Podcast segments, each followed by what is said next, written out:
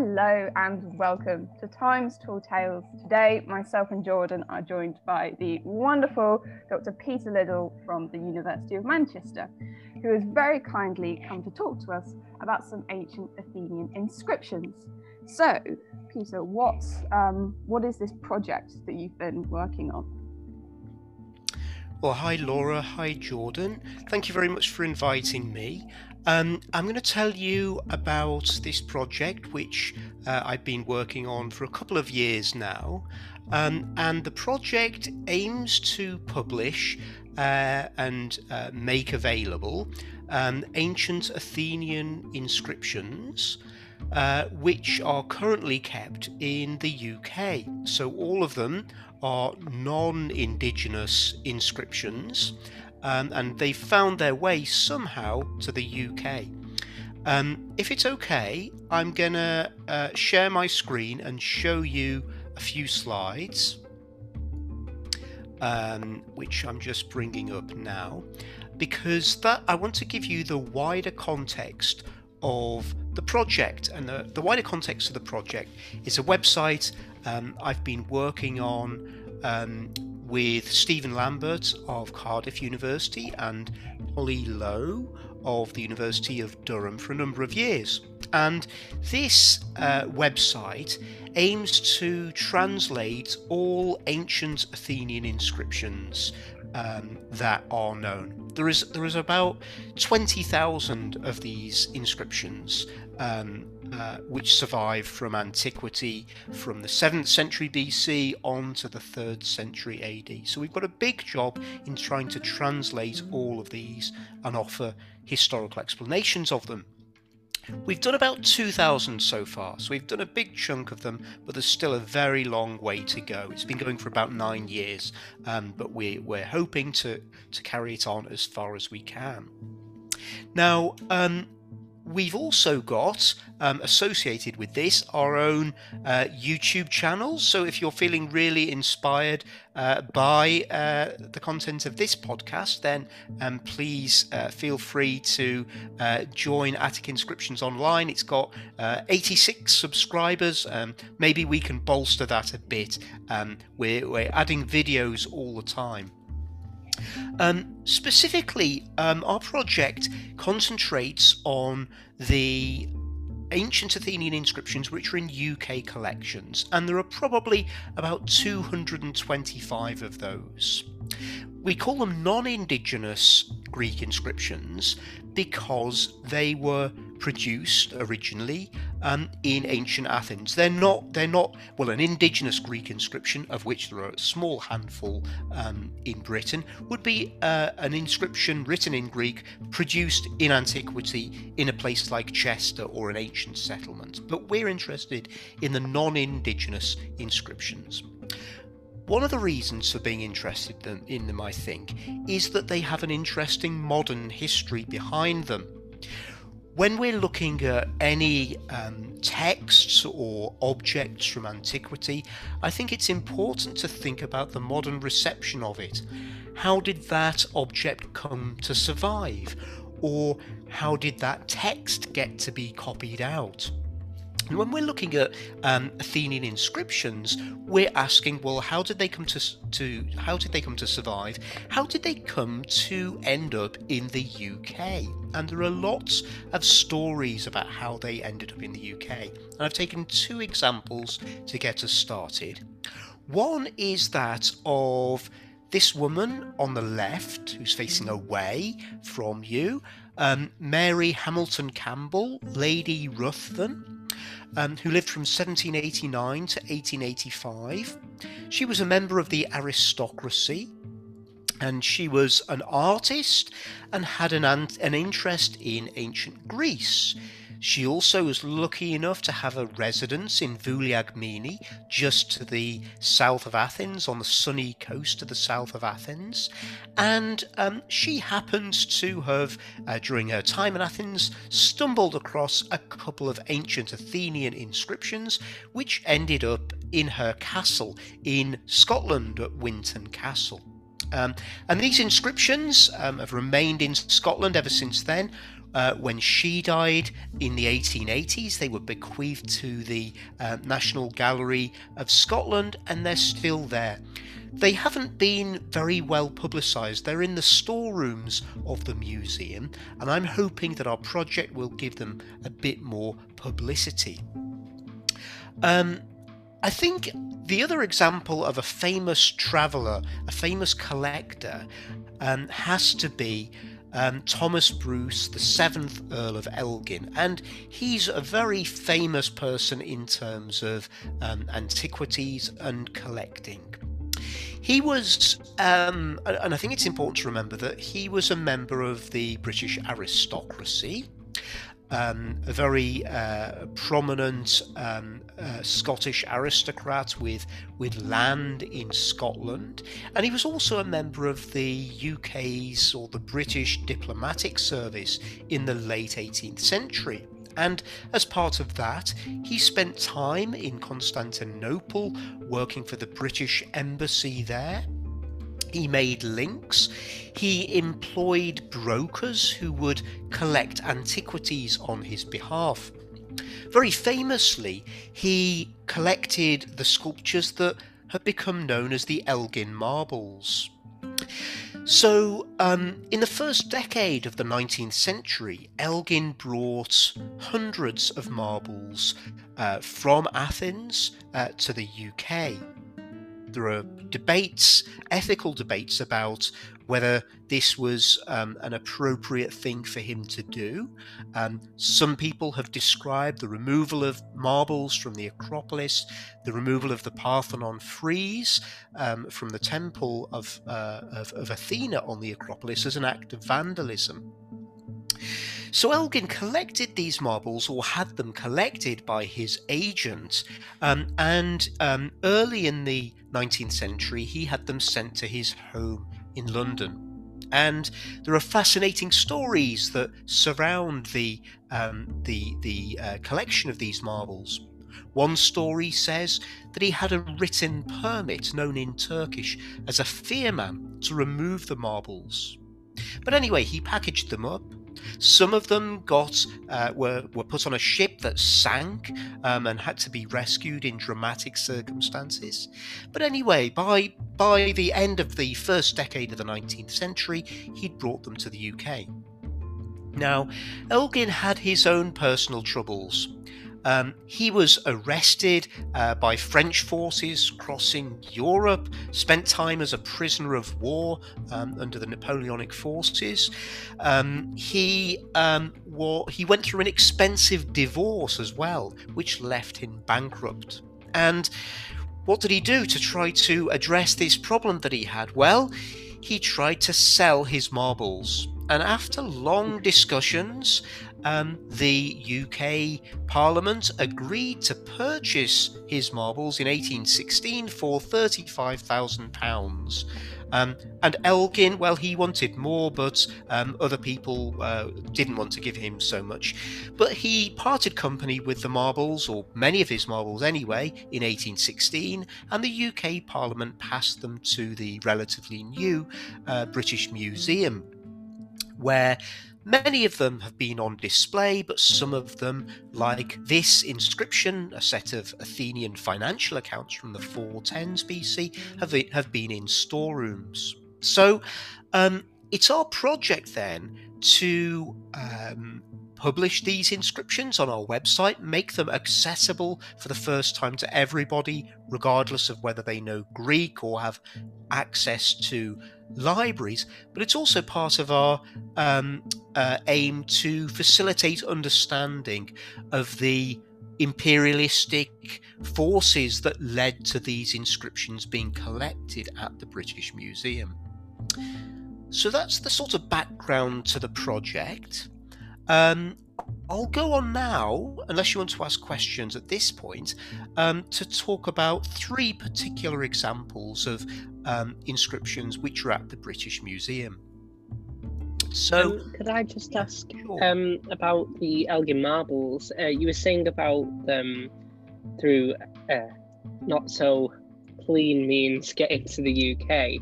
Um, I wondered if you knew more about the disputed ownership of them. Yeah. Um, so, um, I mean, the the dispute um, starts out really with this um, this permit, the Firman, which um, Elgin or Elgin's agents possessed, um, which was um, granted to him by the Ottoman rulers of Greece. Um, so Greece at that time, um, in 1801 or the early the early part of the 19th century, was uh, administered by the uh, the Ottoman Empire. It wasn't an independent state. And um, Elgin's permission then was granted by these Turkish rulers of Athens. So many people would take the view that actually the permit that he had, um, as it was not Greek or was not authenticated by a Greek, was invalid from the start. So that's um, one uh, one side of the debate. On the other hand, um, you could argue that well, this uh, permit was granted by the people who made the laws of the Greeks at that time, and it granted him the right to remove marbles and to remove inscriptions as far as he saw fit. Um, so there are two sides to that debate, I suppose, about whether um, uh, he had legal permission to remove the marbles. Um, but he did nonetheless, and uh, and what's more, he sold them for a substantial sum of money. I think that almost makes it a little bit more dubious in a way. I mean, you know, at the time, technically, yes, they did leave legally, but you know, selling them on sort of hmm. disputes this idea of ownership. I think it's quite, it's all a very big grey area. I think is how it would how it would come out. Yeah, yeah. I mean, now um, on the one hand, um, for the the most the most famous of the Elgin marbles are the uh, the pre the frieze uh, and the metopes of the Parthenon and um, in Greece um, there is a relatively new museum where they could be displayed um, and could be displayed in view of the modern Acropolis.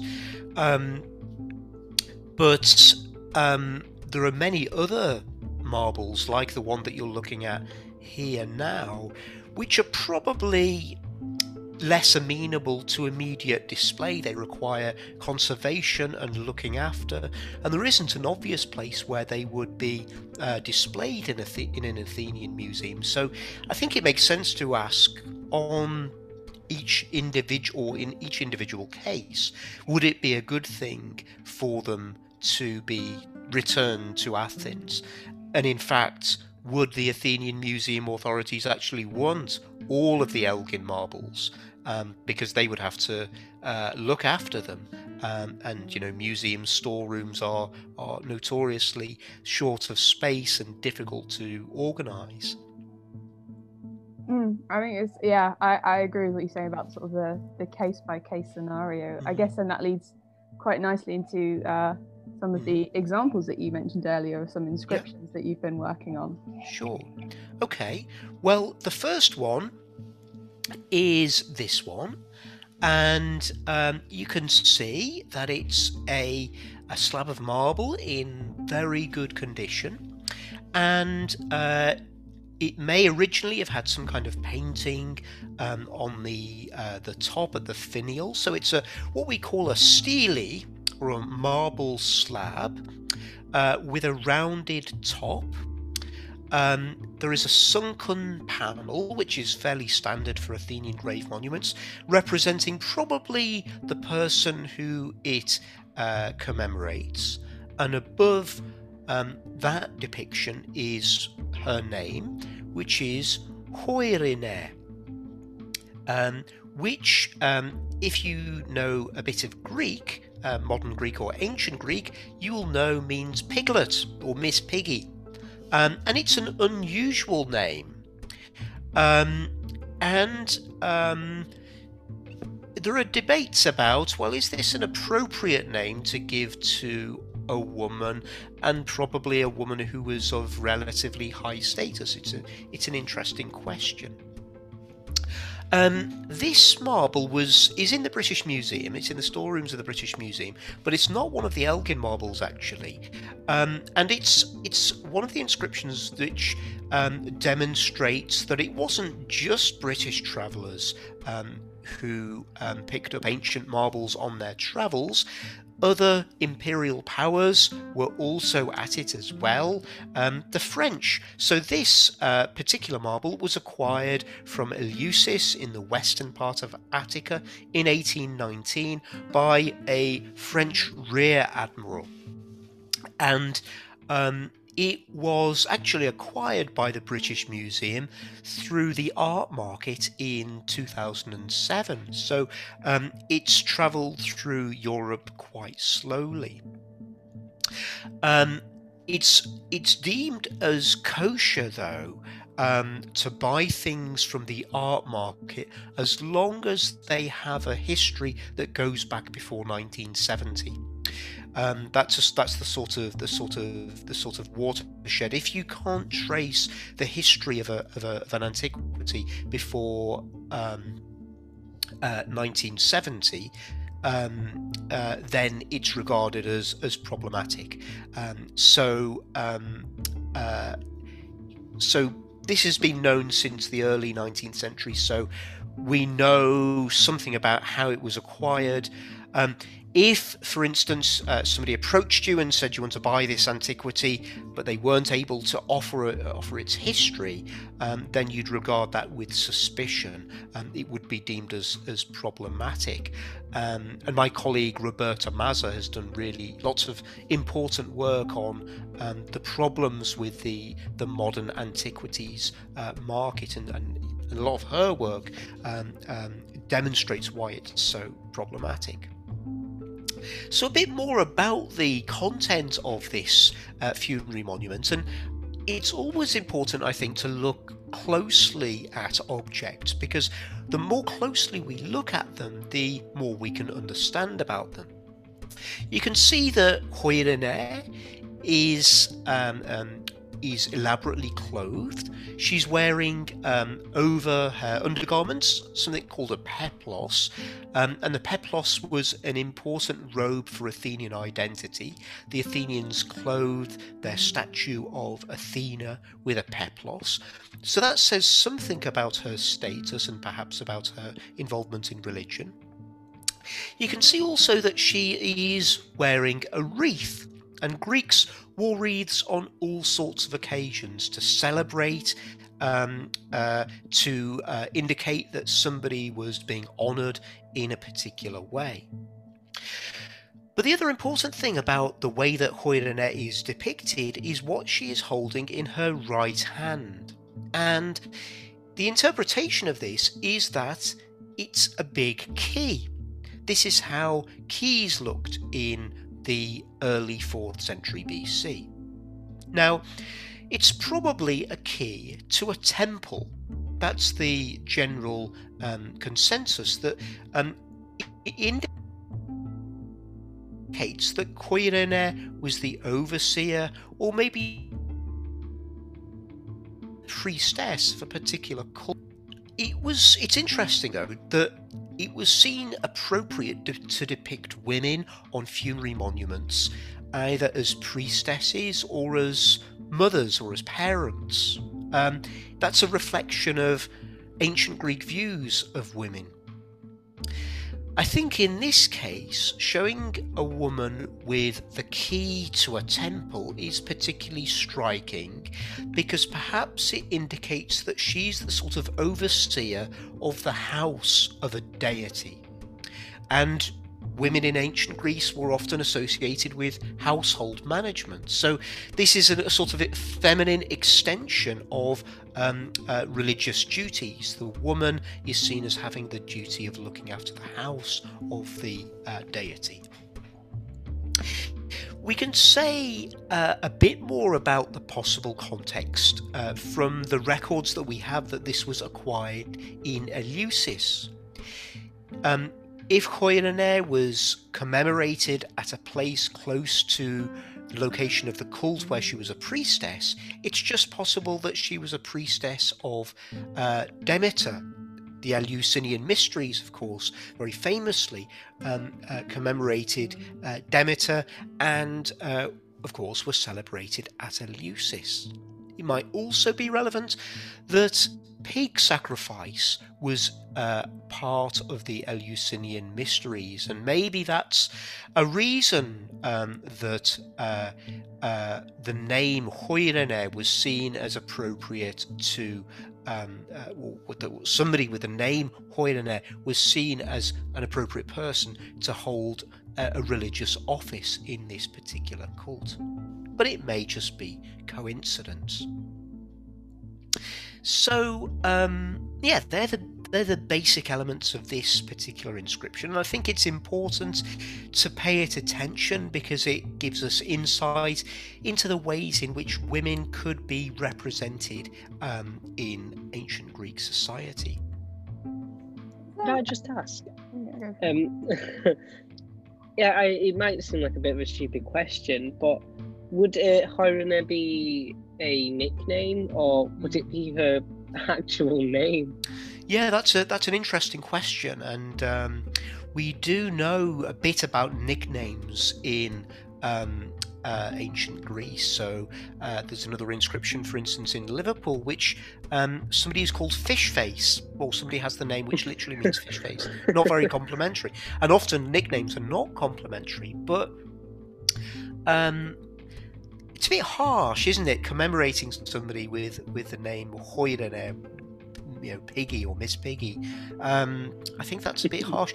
And I suppose the other reason I don't think it's a nickname is that often people, when they were uh, commemorated with their nicknames, they would be commemorated with their real name as well. Um, so it's possible um, that that this was her nickname, um, but not not decisively so. Um, okay. Shall I move on to the next one? Um, because yeah. this takes us into a different world, really. Um, it's a, a, decree. So another type of, of inscriptions that the ancient Athenian ancient Athenians produced were decrees. Um, decrees were things written up on uh, stone, excuse me, things which were, well, decrees were basically decisions made by their assemblies. Um, and in uh, in the 5th century BC, as you probably know, Athens was a democracy of sorts. So the People's Assembly, which was or could be attended by all adult uh, citizen males, um, made decisions which were binding for all Athenians, and in the 5th century BC, when the Athenians had their own empire, it made decisions that were binding also for Athens' imperial subjects. And um, if you learn about 5th century BC history, one of the phenomena that you'll learn about is the Athenian Empire and the way that it treated its uh, member states. So by the 420s BC, the Athenians were involved in the Peloponnesian War, and it was very clear by this time that they were using taxes or tribute taken from their imperial subjects to fight the war with the Spartans. And this is a decree that the Athenians made and then wrote up on stone. Uh, you can see it's very clearly written it's written with this pattern known as stoichedon, so uh, a, a, strict grid pattern with the letters all lined up. And there is some debate about whether this made uh, inscriptions easier or harder to read because uh, there are no line breaks at the end. Uh, or syllabic breaks at the end. What matters to the person cutting this inscription is that the letters fit into this grid plan. Um, so, what does it say? Because that's important too. Well, it tells us about some of the procedures that the Athenians used for writing up or for recording the tribute, and it demanded that um, city states that were paying their tribute to the Athenians would write down the amount that they were sending to Athens in a sealed uh, writing tablet and that this would be sent to the Athenian council so that the Athenians could open the sealed tablet, uh, verify the amount, and then verify the amount of silver that they had received from their uh, allies. So it's a good indication about the lengths to which the Athenians went to ensuring that they received the right amount of silver that their allies had coughed up. It this tells might, us. Um, go on. Yeah. Sorry to interrupt again. Um, it might be a bit of a weird cultural comparison, but um, I was learning not that long ago about Mesopotamia and some of the earliest economic practices, and they used um, sealed clay balls mm. with little uh, tokens inside, um, so that when they were doing trade, they could then open it up on the receiving end and see how much it is. And it's weird to see that little uh, cultural, yeah, the cross cultural um, comparison yeah, in that yeah. way. It's interesting, isn't it? Sort of um, checking that or ensuring or trying to ensure that you've got the right amount of money um, in a particular place is something common to uh, to ancient societies, several uh, ancient societies as well as modern ones. Um, and um, I suppose it's well, it's in the administrator's interest to make sure that um, uh, the right amount of money is received um, on any occasion. Um, but it shows another use of writing as well. Um, writing is something that um, is important in uh, public contexts. So the funerary context that we've seen, um, the administrative context of this, the honorific context of the next inscription that we're going to look at. But writing is also important for details and monitoring uh, things. Um, one of the sort of stereotypes that Greeks had about about tyrannical societies is that they used writing for sort of secretive uh, methods. Um, Plato, for instance, the philosopher, the fourth century philosopher, is a critic of writing because he thinks that um, the best kind of um, argumentation can be formed through oral communication rather than, than written communication. So I suppose it sort of reminds us about the different uses of writing um, uh, that, that, that we encounter in, in Greek culture. I just have one quick question about the decree itself rather than like the actual content. Mm-hmm. What who is actually going to read the mm-hmm. decree? Because obviously I'm not entirely sure about literacy rates, but as you said it's it's quite a complicated looking decree. Yeah. Who is actually for? Mm, that's a really good question because um, we uh, believe that this inscription was written up on the Acropolis. That's where Elgin found it. Um, and there's an interesting discussion about well, if you're writing up your decrees on the Acropolis, who's going to read them? Because the Acropolis was a sort of religious and ceremonial place. It wasn't the marketplace. It wasn't the kind of place where people lived or where people traveled or passed through on the way to work. It was a place where people went on special occasions to celebrate religious festivals, to exchange contracts um, in, a, in a sort of sacred place. It's quite possible that Athenians would have consulted uh, decrees like this on the Acropolis if they wanted to check um, something or if a magistrate wanted to check a regulation was being carried out or wanted to, to prove a point to an Athenian ally that they were doing things in an appropriate manner. So I think that things could be consulted there, but not necessarily read on a day to day basis. But there's another possible audience as well because the Athenians, when they wrote, wrote up their decrees on stone, sometimes they introduced depictions often depictions of the gods. Sometimes they wrote the word theoi, meaning gods, to perhaps indicate that the decree on stone, written upon stone, was being addressed directly to the gods. Um, so there's a possibility of a divine audience here, that these inscriptions are being written up perhaps so they get divine protection, or so that the gods know, or so that the gods are ratifying or um, approving these regulations in some form. So I think it's it's really important, as you say, to think about the audience. Um, and not to presume the that the Athenians would have paid as close attention to all of the details as uh, people like uh, you or I do um, when we're reading these things. Um, you know, people might have said, "Well, this is a uh, this is a decree," but they might not have exactly known um, uh, what it was about.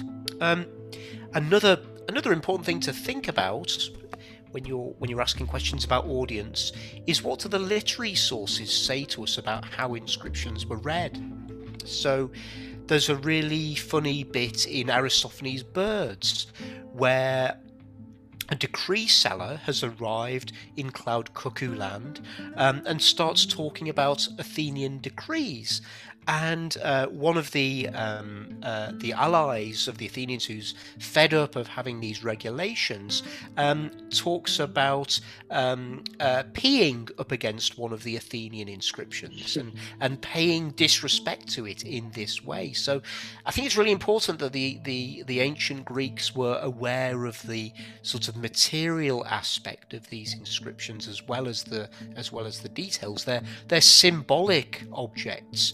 Uh, uh, which you can insult by using as a urinal, um, um, um, as well as um, sort of um, repositories of detailed regulations. Okay, shall I move on to the last one now? Um, and so this is a um, an inscription which is now at the Ashmolean Museum in Oxford. Um, it it's not an Elgin marble. It's from the sort of generation of collectors before Elgin. Um, the person who brought this back from Greece was uh, in the in the 18th century, um, known as his, his surname was Dawkins, and he was one of the travellers who went to Greece on the so-called Grand Tour, seeing the big sights of the Eastern Mediterranean in this period. Um, and his interests were very scholarly, so he was interested in the details of the inscriptions, and that's very clear from his accounts.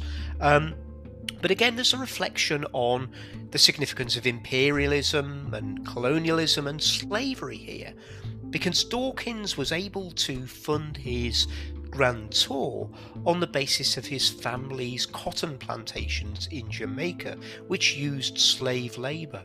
So I think it's always important when we're asking why inscriptions ended up in UK collections to think about that kind of background as well. So um, the inscription is now on display at the Ashmolean Museum in Oxford, um, and uh, my colleague Chris de Lisle and I we've made a short video about it. So I won't go into details today, but I mean, if you want to find out more about this, have a look at our website, have a look at our YouTube channel on it.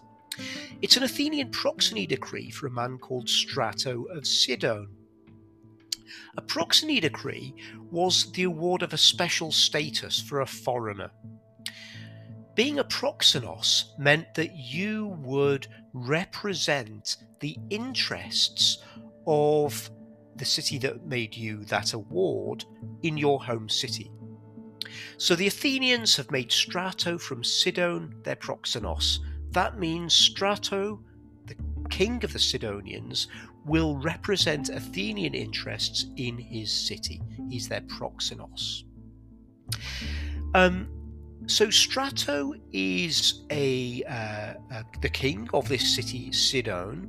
It's a Phoenician city, and it's an indication that of the one of the ways in which the Athenians interacted with non-Greeks in the early 4th century BC.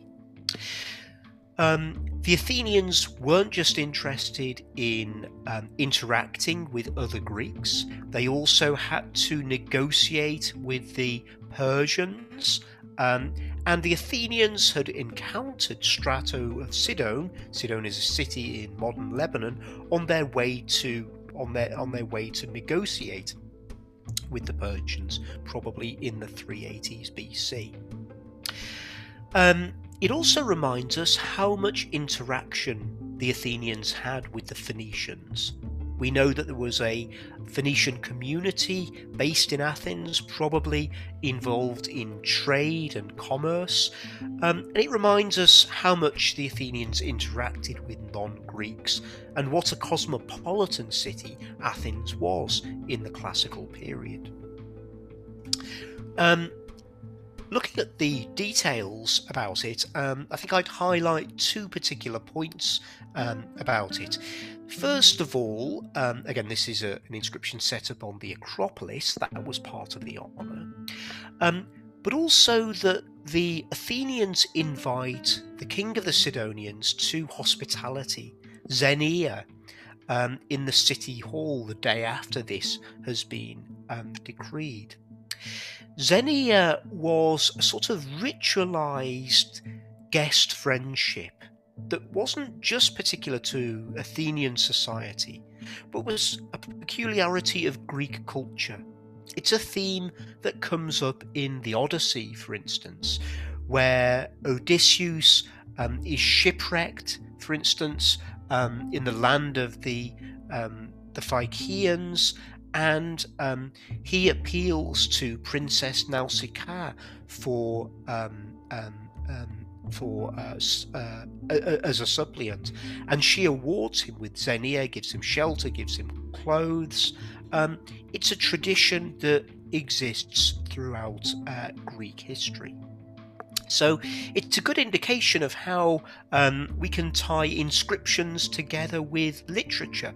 If we want to understand what Xenia is, I think it's important not just to remember how it appears in the Odyssey, but also how it appears in inscriptions like this.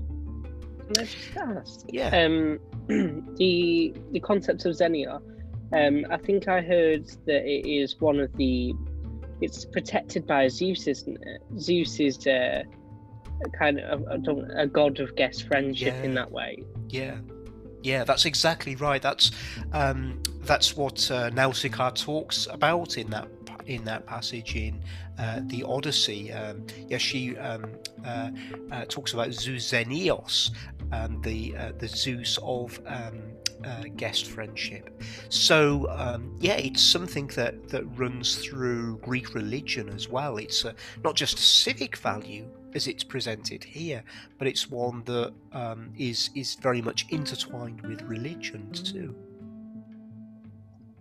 Um, so yeah, I think that's really that's really helpful because it's always important to remember um, that sometimes inscriptions like this might seem to be sort of secular um, uh, transactions, but actually they have a very rich um, religious um, set of ideas behind them too.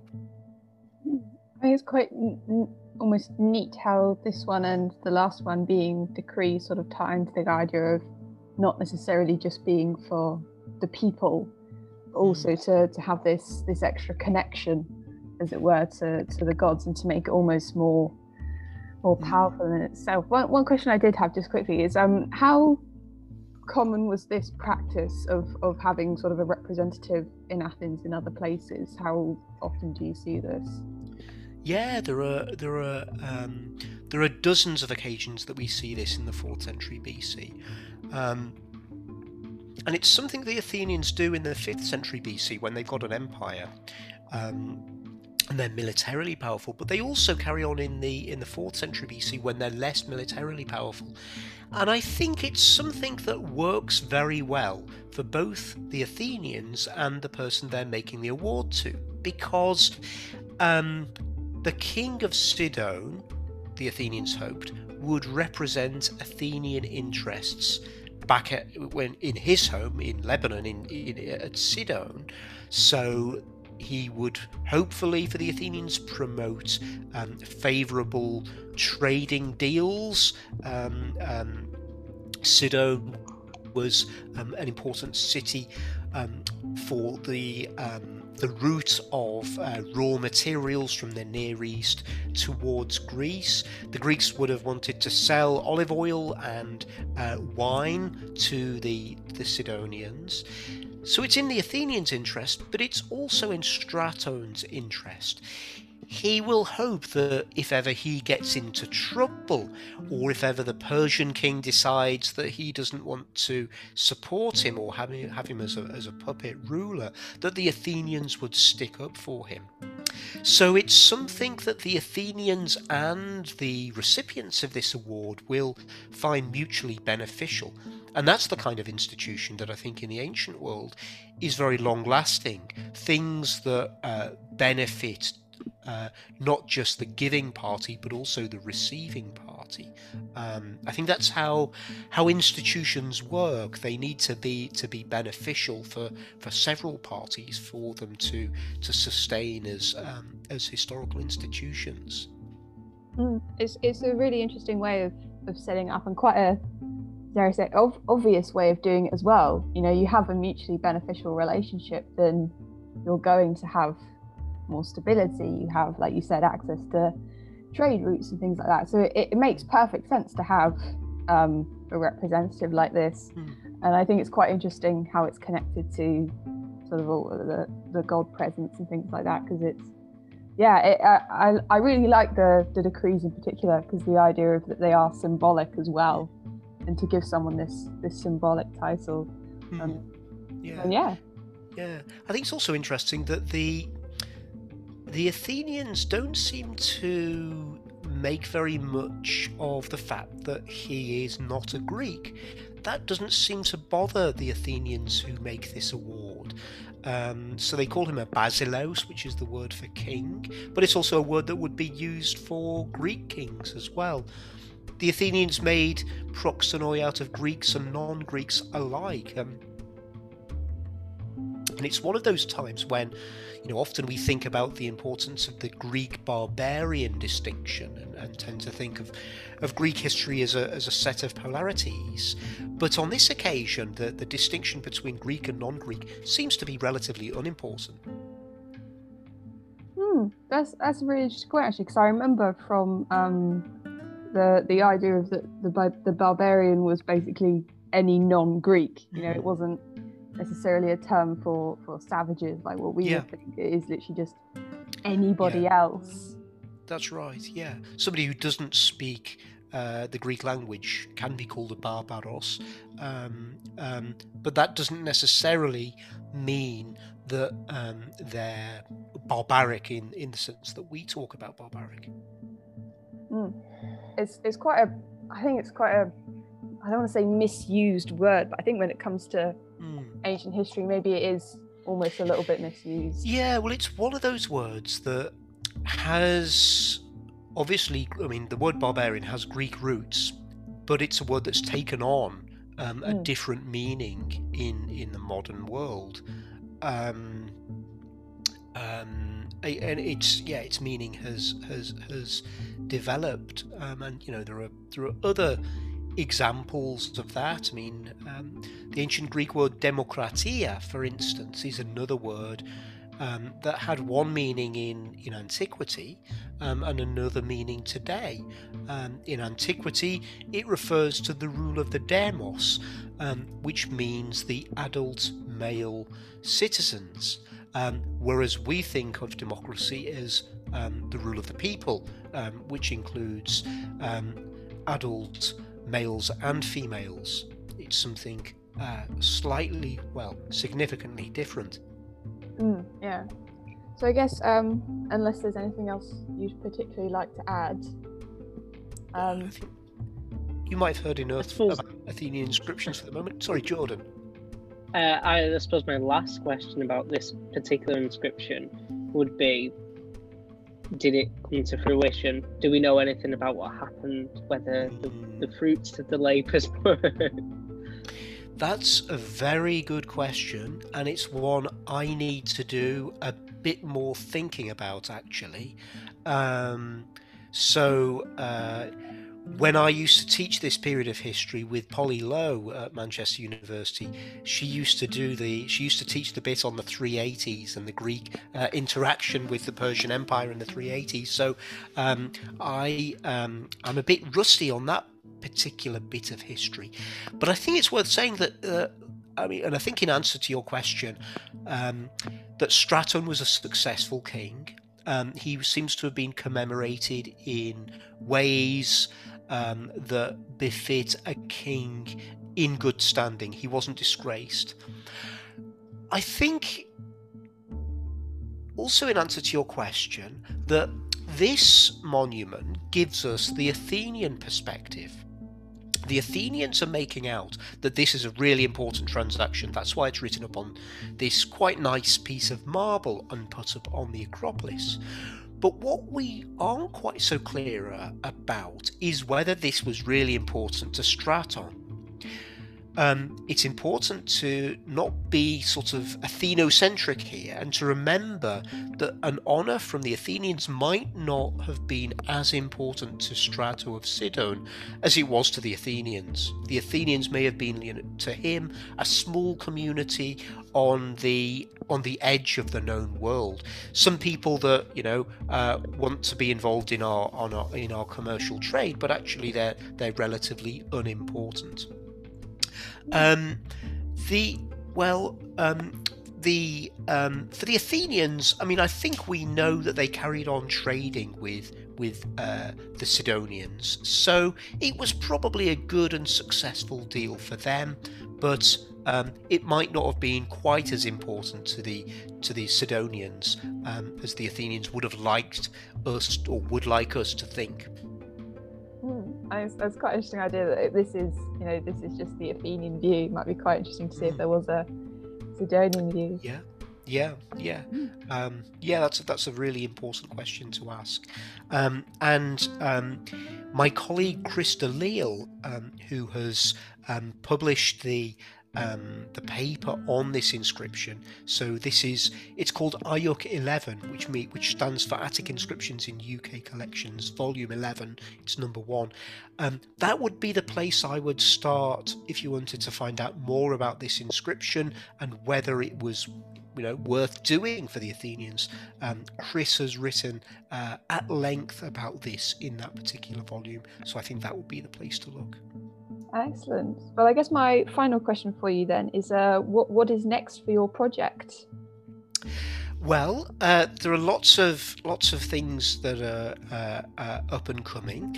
One is a new part of our of the Attic Inscriptions online website, which is called Attic Inscriptions Education, and it consists of resources for school teachers, primary school teachers, key stage three and four, so GCSE and A level resources which are designed to address elements of the ancient history and classical civilization syllabus through Athenian inscriptions. We're launching that and we're offering a teachers training day on the 5th of June on um, ancient Athenian inscriptions.